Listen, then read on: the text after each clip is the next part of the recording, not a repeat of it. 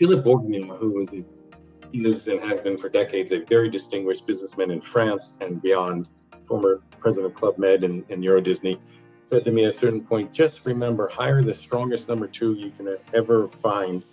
Otherwise, you'll get stuck in the same position you've always been in. So from a business standpoint, hire somebody who is stronger than you are anytime that you can.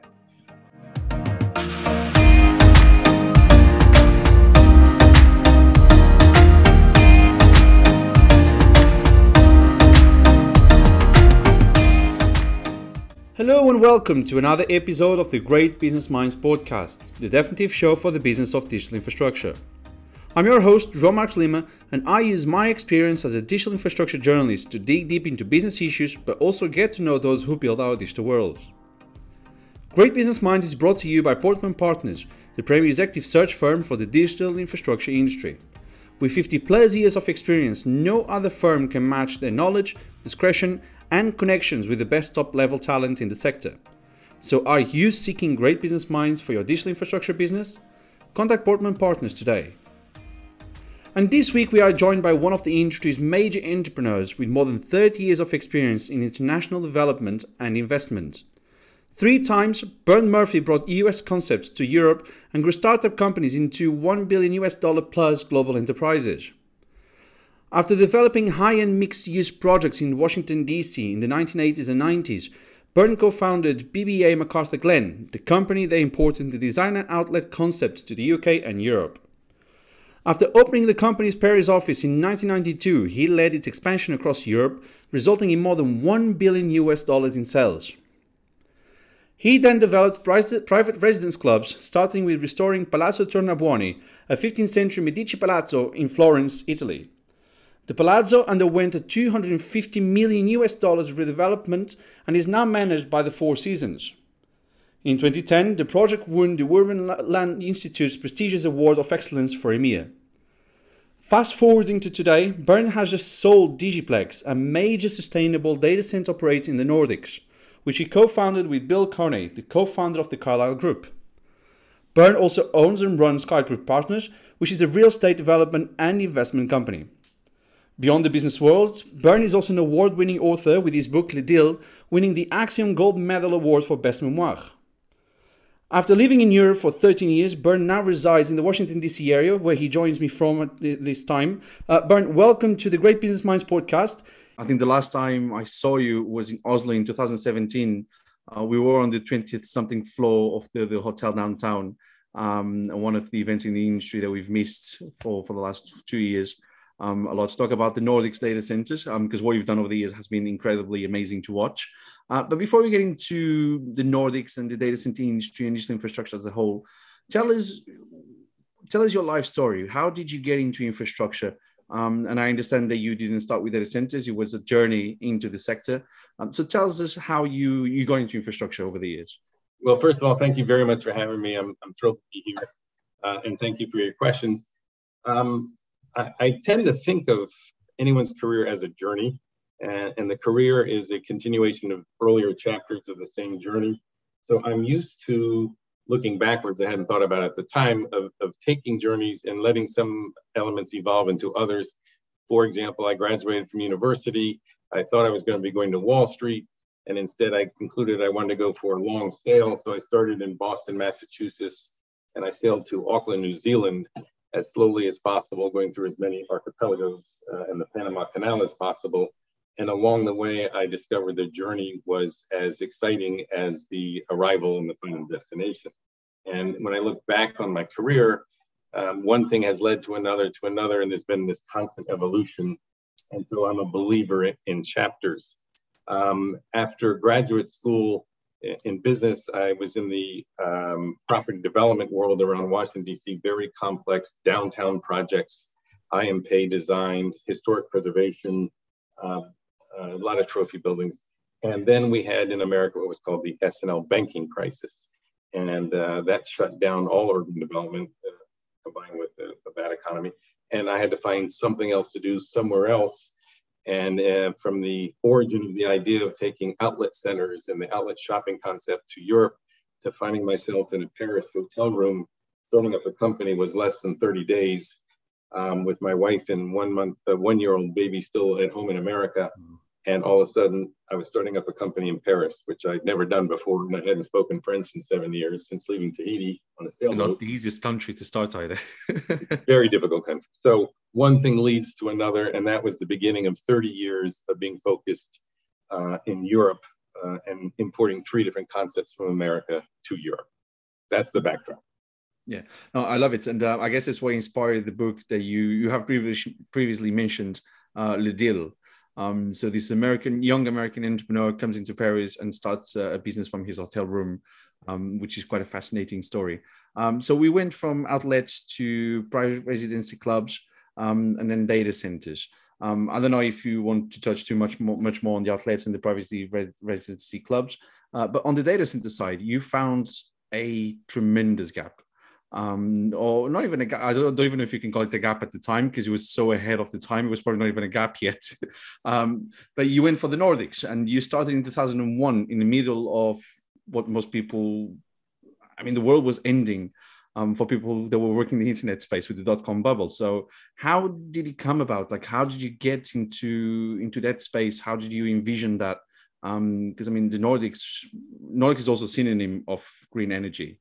Um, so that alone is also another second step. It is. So I had these outlet centers all across Europe when the internet arrived on the European shores, and I was studying the internet, wondering how I could apply it to shopping.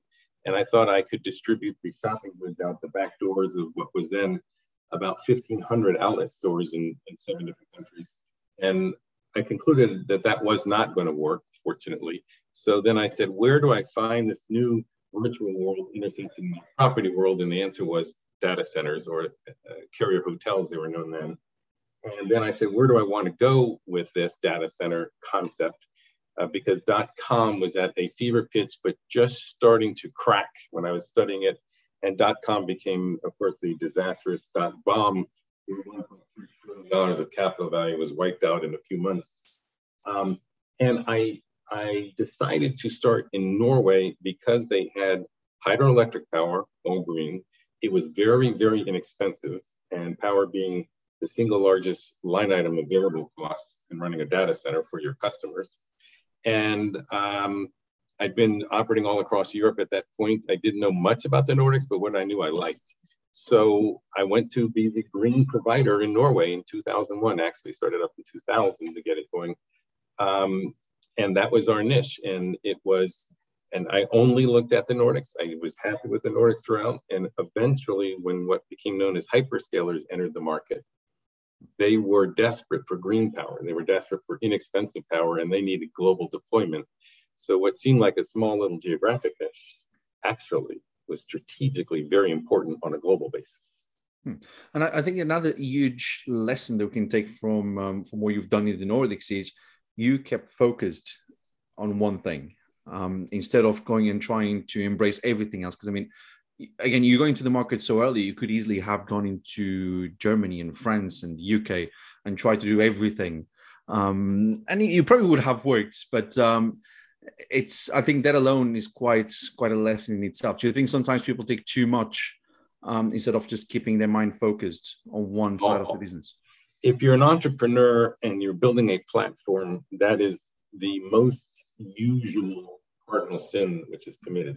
Expanding too fast into too many different places, uh, whether it's geographic uh, markets or culturally different markets. Um, working capital is extremely important in a capital-intensive sector like data centers. Hmm. When you're starting up, uh, because that first round of capital is very expensive and very scarce, and you have to make it right. So I chose a, def- I knew I was going to have first mover advantage coming out of the crisis of the data center meltdown. I knew I could be regionally dominant if I stuck to my knitting, as we say, stay focused. And I, and I just, I didn't know, but I just believed in my heart that green power and very inexpensive green power, sustainable power, was going to be really important. And I just kept chipping away at it, chipping away at it. Oh, that sounds amazing. Uh, we'll get into the, um, the nitty and gritty of um, of Digiplex um, and the Nordic data center market in the second part of the podcast. But you mentioned that you're a believer in chapters. One of the biggest chapters in any company is culture. Um, it's its people, it's talent. Um, how, I mean, what's your take on company culture? Um, and how would you kind of rate it today, if, you, if if there's a way to rate it? Like, are companies behaving properly and behaving well in the sense that they're creating um, a good cor- corporate framework for their employees to to really grow and expand their knowledge um, and push the market ahead? And um, I'll, I'll let you answer that first, and then we'll go into into the rest around company culture. Digiplex is my fourth platform that I joined. I started, launched from scratch, or I joined very early on and grew large. And uh, by the second one, I guess, it became obvious to me that startup companies have a huge advantage over established companies, that they can create their own culture. And the direct answer to your question is culture is the number one most important managerial uh, concern and tool available to the founders today. The younger generation of millennials and Gen Z and, and that whole scale uh, of ages in there, they want where they work and, and the atmosphere of where they work and the people with whom they work, and especially the, the boss above them and above that person, are extremely important. More than salary over time, more than their bonus over time. Those are very important. But Um, eighty percent of the people who leave a company leave because of the boss on top of them, not because of the company. They don't like the atmosphere of working for that person at that time, and they don't see it changing. If you can establish a culture that is tied to beliefs and mission, which together equal purpose, if you can give people who are working there a sense of purpose that is greater than their paycheck, and then you can have buy-in amongst the senior management team, who will then bring their respective teams on board, then you have established a culture which begins a virtuous circle. Everybody believes in the same culture, in the same principles. And in our case, we had a mission. We wanted to be, we wanted to bring green power to the industry. It was much more environmentally friendly. It was much less expensive. If you took one hundred megawatts over a twenty year useful life of a data center, like the hyperscalers do, was one point three billion dollars of savings to go to Norway versus Germany or the U K right off the bat. And then we had ambient cold air outside, which is another twenty-five percent or two hundred fifty million dollars in savings. So we believed in it for the for our customers. We believed in it for the townships. We believed in it for the environment. And when you have that kind of belief, and then your people go home and they explain to the kids around the dining room table, I'm helping uh, with the climate problem that we all changed, and we're building a great company. Everybody, uh, everybody wins by that. It builds a positive cycle of uh, productivity and happiness as well. Um, and and they, uh, and then people who work there, then they recruit people who they believe will have the same outlook on the mission. They will recruit people they want to work with, and all of a sudden you have the most important element to keep this all together is trust. And if you can trust your teammates that that's what we're working for, that's our mission, then uh, everything is possible. And, and it lightens the load of the founder, uh, owner, C E O dramatically when everyone is rowing in the same cadence to the same destination at the same time. And at the end of the day, it's a testament as well to the company, to the company if employees then really build um, their knowledge and their skills. And even if they go away and do something else, Um, that's completely successful, it really is a testament to what that company does and how the company gets their people to work together. Um, but on that note, we often, we do see, um, especially with the, the older generations, we often do see some people getting a bit scared. Um, there's someone skilled and usually younger will take over their job. Um, how, what would you say to those people? Have more confidence in yourself. I think it's, I don't want to say it's re- a ridiculous paradigm, because I see it so often that Um, it's it's a common affliction. If you are so concerned about the person underneath you taking your job, then you're spending you're not spending enough time bringing your job to the next level, or your company to the next level, uh, and your whole team to the next level, and you're not going to move forward. You're going to get stuck in that same job, and the person who's underneath you eventually gets frustrated. They're going to leave, and then you're really stuck. So I always say, hire somebody that you know can replace you. Otherwise, you're going to stay in that same place for a long time, and yourself, uh, you'll be creating your own unhappiness, which would be very damaging um, to the personal and the personal side of the, that individual, um, and then of course it'll cascade down to the business very quickly. Yes. Um, Bern, what would you say on those kind of pages? What would you say is something that's non-negotiable for you when it comes to doing business? Um, what's one thing that you would not open hand off? Ethics. Very simple.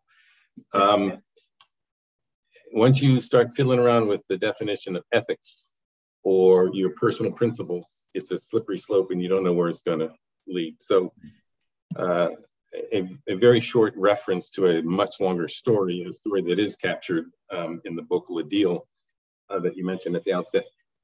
Three weeks before the big zoning vote for my first project in France, um, and that project had to receive approval because every, I bet the farm on it, and I had to get that project up and going.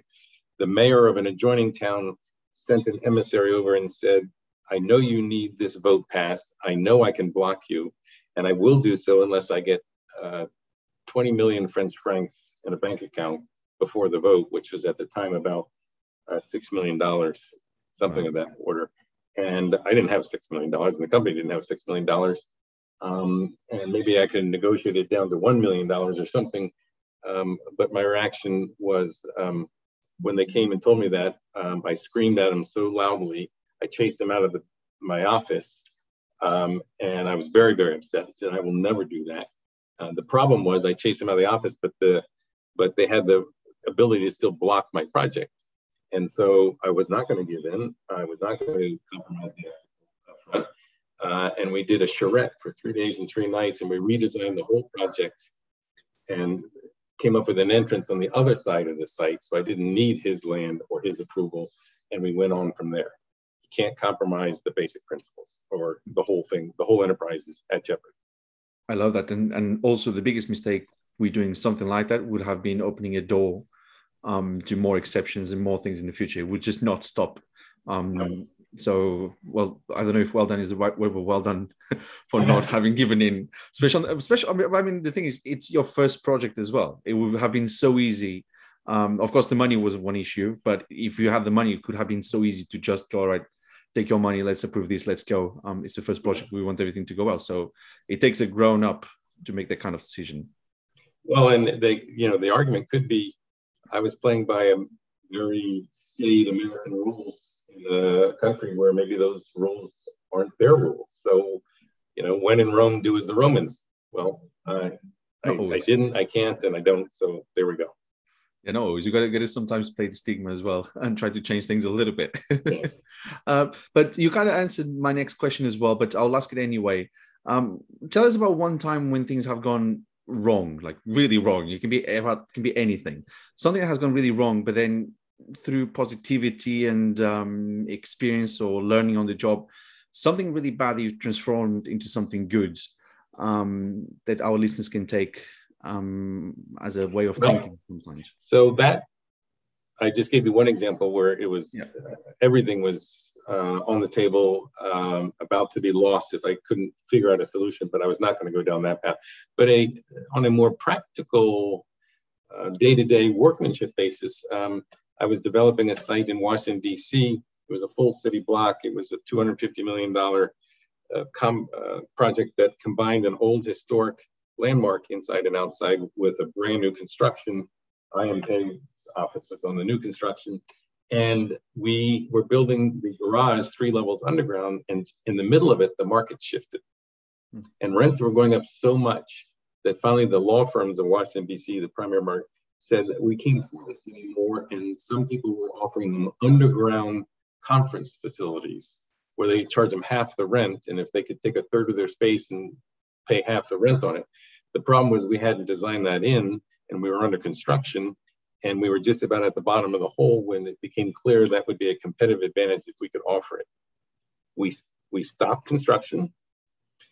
We didn't. Uh, We didn't exactly have everyone's green light to stop construction, including bankers and whatnot, but we did have a big enough contingency, I felt, that I could do everything within the contingency, change the design, go thirty-six inches deeper, build out a conference facility, and still finish the project within the time frame of which I've been allocated by partners and bankers and everybody. And we announced that to the market when we were halfway through the construction. And as a consequence, landed a customer uh, who took sixty percent of the building because we had that underground space. Um, and we had two metro stops within a block. We didn't need all that extra parking, and it was a win-win-win for everybody, but it was a rather dramatic uh, pivot at the time. Um, and one of the outcomes of it was we became known as a, a very innovative company um, who uh, takes, who can make tough decisions and still execute and deliver for their customers and their investors and the bank. How would you classify your risk taking? Are you, do you like high risks or your average? Um, People think I take huge risks, that my whole career has just been one big, long risk-taking uh, extravaganza, and I don't look at it that way. I know there's a lot of risk in the process of development or taking a new concept, introducing it into new markets. But only take on one or two risks. Italian sausage, I'd say I slice off one little piece of it at a time that's so thin, you can almost look through and I get that risk. And I nail it to the ground before I move on to the next. So I buy land with options, uh, and I have given myself enough time to get zoning approvals and construction pricing, et cetera, et cetera. I don't buy land and put it in my pocket and take the risk on twenty-five or fifty million dollars worth of land uh, without having approvals. I don't start construction unless I've got enough pre-leasing or pre-sales and et cetera. Now, people still think what I do is very risky, but I do break it down into phases, and it all, and it looks like you were taking on construction, it looks like your design, everything all comes down to people. And that's why if you have the right culture, they attract the right people with the right character. Character is different than talent. You will get the right talent and you'll reach your objectives. If you start with, work with, and end with people. It always comes down to people. Um, and that reduces the risk. Yeah, yeah. yeah. Uh, if there was one thing you would have done differently over the last twenty years, what would that be? I, I wouldn't change anything. It, it worked out well, that's for sure. uh, uh, it was extremely hard work. It at times was, uh, you know, if you're an entrepreneur and you're starting up new platforms, especially a series of them, it can get lonely out there because you're the only one that has the vision for a while. Um, and it can be very tough as the economic cycles come and go, and, and you may be caught in the middle. So I wouldn't have changed anything. Were I to do it all over again, I don't think I'd spend thirty years outside my home country. You know, my career is thus far thirty-five years long, so six, five, six of it have been outside my home country. Um, I, it's intellectually fascinating, great for the family. Uh, if you're an entrepreneur and you get first mover advantage by being in a foreign country, very successful. Um, but your home country is your home country, and it's a great place to be. Always feels nice to go back home. Yeah. Um, and before we, we break for a quick um, for a quick break, um, is it easier to, because you like sailing, is it easier to, to do sailing or to, to manage a data center business and deal with all these mayors and legal people and, and all that? You know, I used to race every Wednesday night with an elderly gentleman who was a doctor. And uh, he said, you know, Bern, I want to be, I want to lead a good Christian life so that when I die and go to heaven, I can be on a broad reach sailing from now till eternity. So when you get on a broad reach with the right wind and the right boat and the right sand, there's nothing easier or more beautiful than that. So that may be easier, but it, you don't get it all the time. You go through a lot of storms to get to those broad reach. Yeah. Yeah. Just like in business as well. Um, but well, this is the first part of our chat. Um, before we continue, here's a quick message from our sponsor, Portman Partners. Are you seeking great business minds for your digital infrastructure business? Portman Partners is a unique international executive search firm dedicated to finding the leaders for the digital infrastructure industry. Led by Portman founder and senior partner Peter Hannaford and chairman David Pye, Portman works with clients around the world in the internet and cloud infrastructure sector.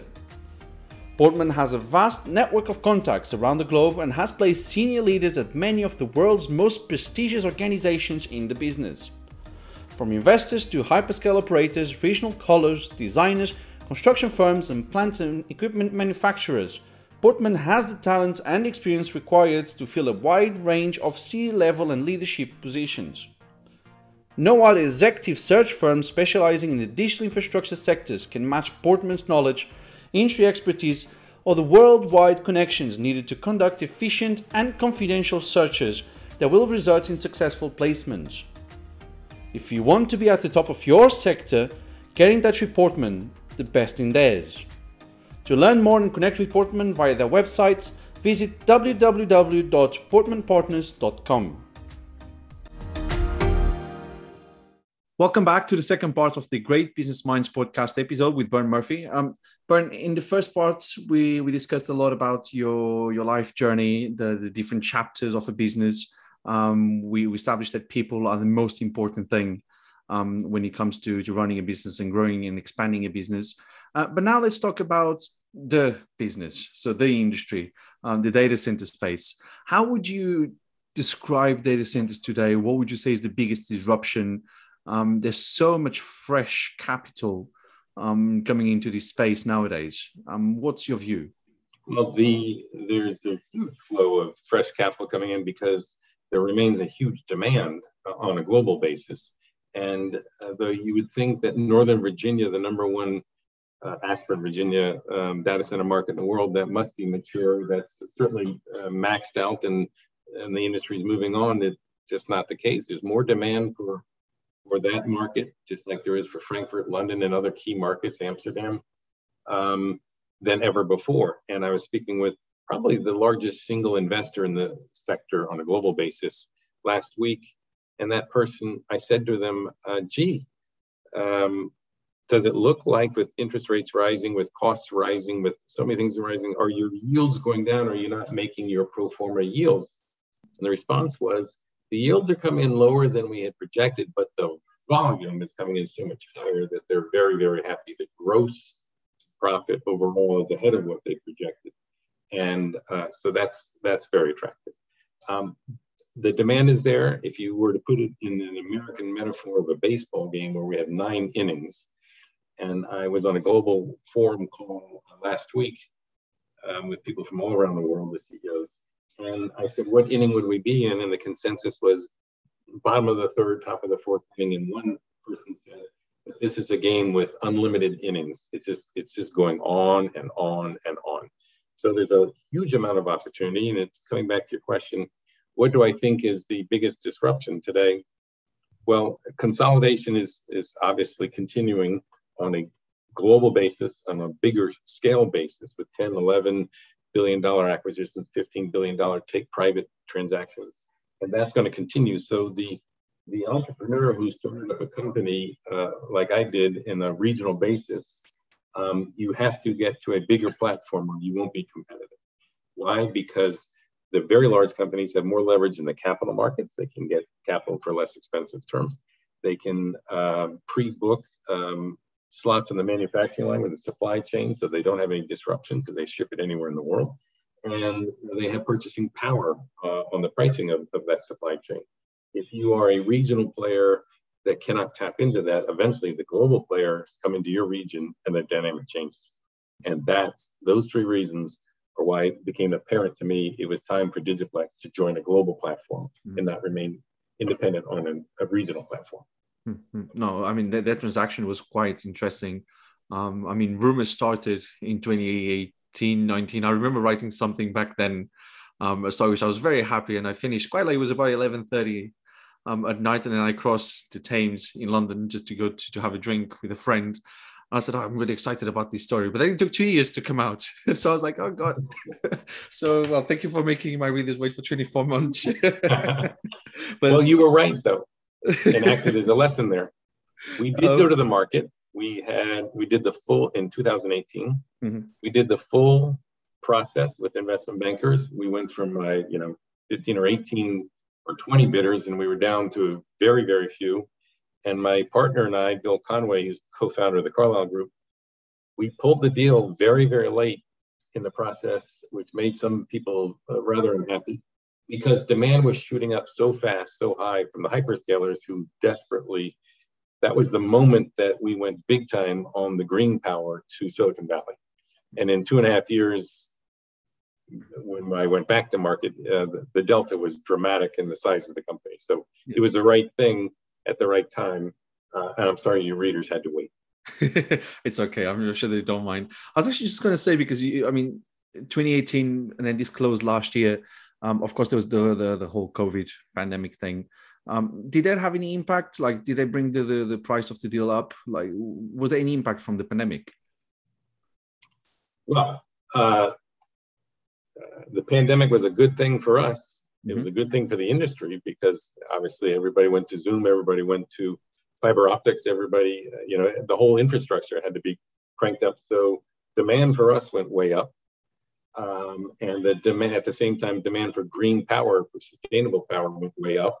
And so the two and a half years between when we pulled the deal and when, when we went back in the market, um, there was a dramatic difference in the size of the company. And um, multiples that also got up in the meantime because uh, the whole industry was under much more of a spotlight. So that was a, a good, good a win-win-win story, including for our customers um, as, as well. So in other words, you don't regret not selling it in twenty eighteen, but in twenty twenty-one. Not for a nanosecond. Not at all. I love it. Uh, but how would you say, so how would you say that the acquisition of Digiplex in the Nordics kind of positions all those trends that we talked about um, already um, in the Nordic space? So all these investors coming in. So I P I Partners got Digiplex, um, Azraeli got uh, Green Mountain in Norway as well. Um, there's there's all this new type of investor coming in. So how would you say that Digiplex kind of reflects um, what's going on in the market? Um, also, this will have been an acquisition that would have pushed the market forward because it was a very big yeah. acquisition. Um, Digiplex, because Digiplex was the market leader by two x or two point five x in that region, when we went to market and sold, and we did it very quietly and very fast, so it surprised a lot of people, then uh, I knew it was, it was going to happen, but it then happened even faster than I expected. Then M and A was going to run throughout that region because now there was a super player there, and you had the others had to respond or they would go out of business. Um, when they would be weakened in their eventual M and A. So the obvious thing happened. Every company in the Nordics then went through a sale process. I just was amazed at how fast it went through the sale process. Uh, and, and scale matters, and scale matters a lot. Um, and you've seen that same pattern now repeat itself in every market around the world. Digital Realty from Teraco down south, uh, Southern Africa, uh, to the M and A, um, in the take private scenarios, the ten and fifteen billion dollar scenarios, it's all driven by the same three macro drivers I mentioned earlier on scalability and what it means for cost and for the customer in the in the end of it. Would a place like Africa be something you'll be interested in? Like a really, really frontier emerging market, um, really going full in on something. At least you, you go from the Nordics, super, I mean, I'm going to say super safe. I'm going to say safe, established, into something completely new. Would you would you do that? Well, at the time, I uh, that's the type of thing I would do. Yes. Yeah. A- am I doing it? Um, not right now. Have I had a lot of requests to please go look at it? Yes, I have. Um, but this is, as I mentioned earlier, this is my fourth platform. I'm not seeking to go to wilder uh, frontiers for my fifth platform. Um, uh, there's there are This industry is now also headed in not just to consolidation, but segmentation. So even within the very basic, by that I mean internet intra- infrastructure in general, with the towers, the fiber, the data centers, the landing stations, everything is going to head towards more segmentation now. So instead of having this concept of this is a hyperscale data center, you may have data centers that specialize vertically, finance industry or healthcare or automotive, or a combination of them. You may have uh, those who, like Atlas and, and Yashjyoshi, only do edge. You could also only do micro. You could also do a combination of a micro data center with towers. So new concepts uh, will be emerging, which are elements of uh, the larger, broader concept, but more focused. And I think there will be a lot of that coming on. Mm, okay. I mean, you, you've just opened a Pandora box, but I'm I'm going to let you talk as much as you can now. What, what's your fifth platform? What's the new business model? Because you you still have um, uh, Kitebrook, um, which you started in two thousand as well, which was kind of the, the, the vehicle that brought out um, things like Digiplex. Um, and I kind of guess that whatever comes next is going to come out of Kitebrook, Kitebrook as well. Um, so, like, I mean, can you lift the veil? How much can you say? How much can you talk at this stage about what's coming? yeah, I can lift the veil a little bit. I'll tell you that on June seventeenth is the start of the new property race for six hundred thirty-five nautical miles. That's the next thing that's coming hmm. uh, with my uh, daughter and friends and family. In terms of on the business side, what's coming? I'm looking at so many different things that uh, I would be leading your listeners astray if I told them exactly what's coming, because I don't know exactly what's coming, but it'll be interesting, I promise. Okay. Um, let me just go a little bit back in our conversation about the innings and the baseball game and all that, and the way the market is going, the, the infinite opportunities. There's always that conversation in the corridors of a bubble, so another dot-com bubble. What's your take on that? Like, do you think it's something visible? It's the world is so dependent on this infrastructure. Is even likely to ever happen um, a bubble?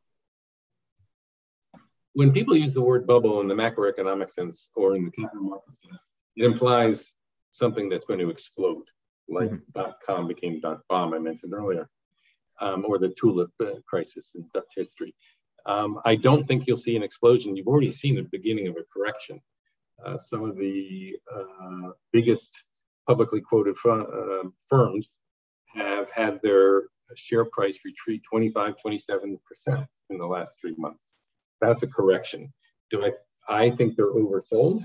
Um, uh, will they snap right back to where they were? Not in the next couple of months. Will they get back up there? Yes, because the macro drivers that are behind this, the digitalization of the entire economy, not just the business sense, but the socialization sense, personal sense, individual, collective, it's all digital.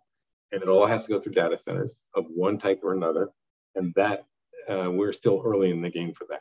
Mm-hmm. So when you do, when people do see these corrections, but not a bubble bursting, um, in one sense, you could say, oh, I'm an individual investor, that may be a good time to invest. In another sense, um, it's time, um, double down, I believe, on the buy the very strong companies. They know they've got a back order uh, booked uh, deals. They know their customers' appetite. It's a good time to expand, hmm. not retreat. Hmm. Very interesting. Um, I kind of want to ask, what's your view? And I promise this is the last hard question I'll ask you. Um, what's your view? Because, of course, there's a lot of consolidation. A lot of big companies are being acquired. We've seen Traction a few years ago. We've seen Digiplex. Um, we've seen Stack. We've seen Switch. We've seen Cyrus One, Corsight, you name it.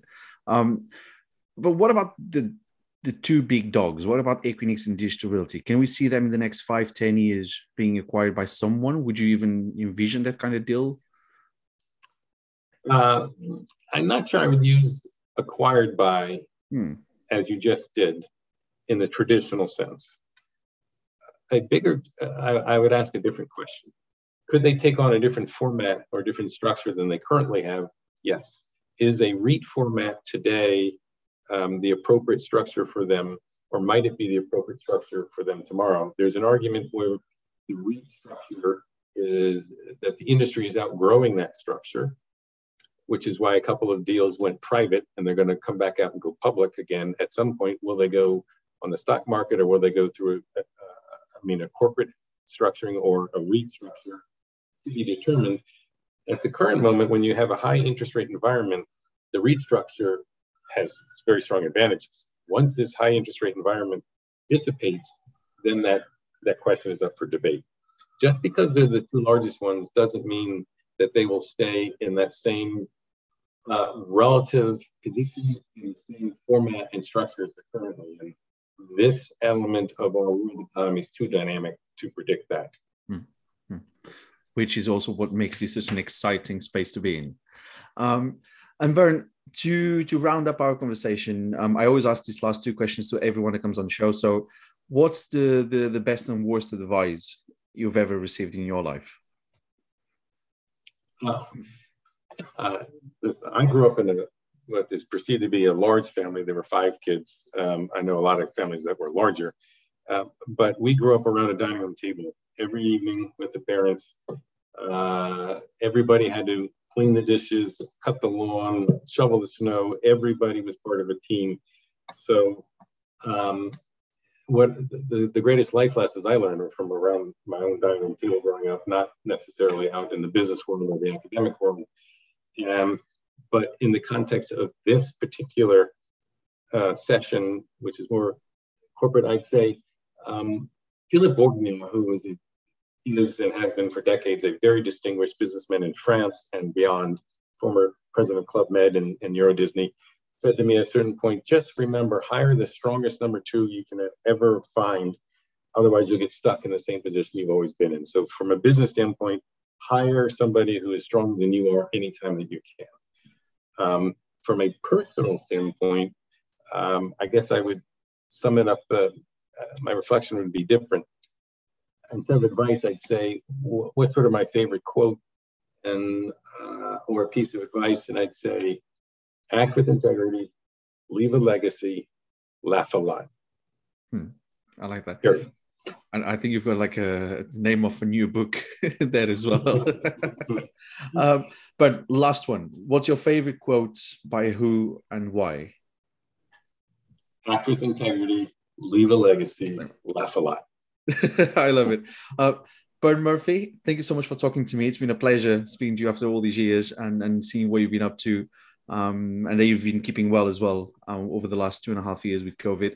Um, it's always a pleasure. I can't wait to see you face to face at some point, either this year or next year. I'm sure we'll make that happen at some thank point. You very much. I appreciate it. Take care. Good Thanks luck. so much.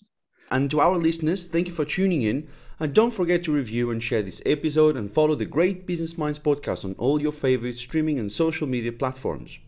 You can find the links in the podcast's description.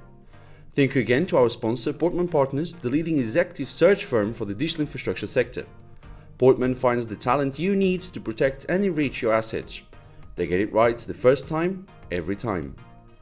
Do subscribe to the podcast, and we invite you back again for the next episode of the definitive show for the business of digital infrastructure, the Great Business Minds podcast. See you then.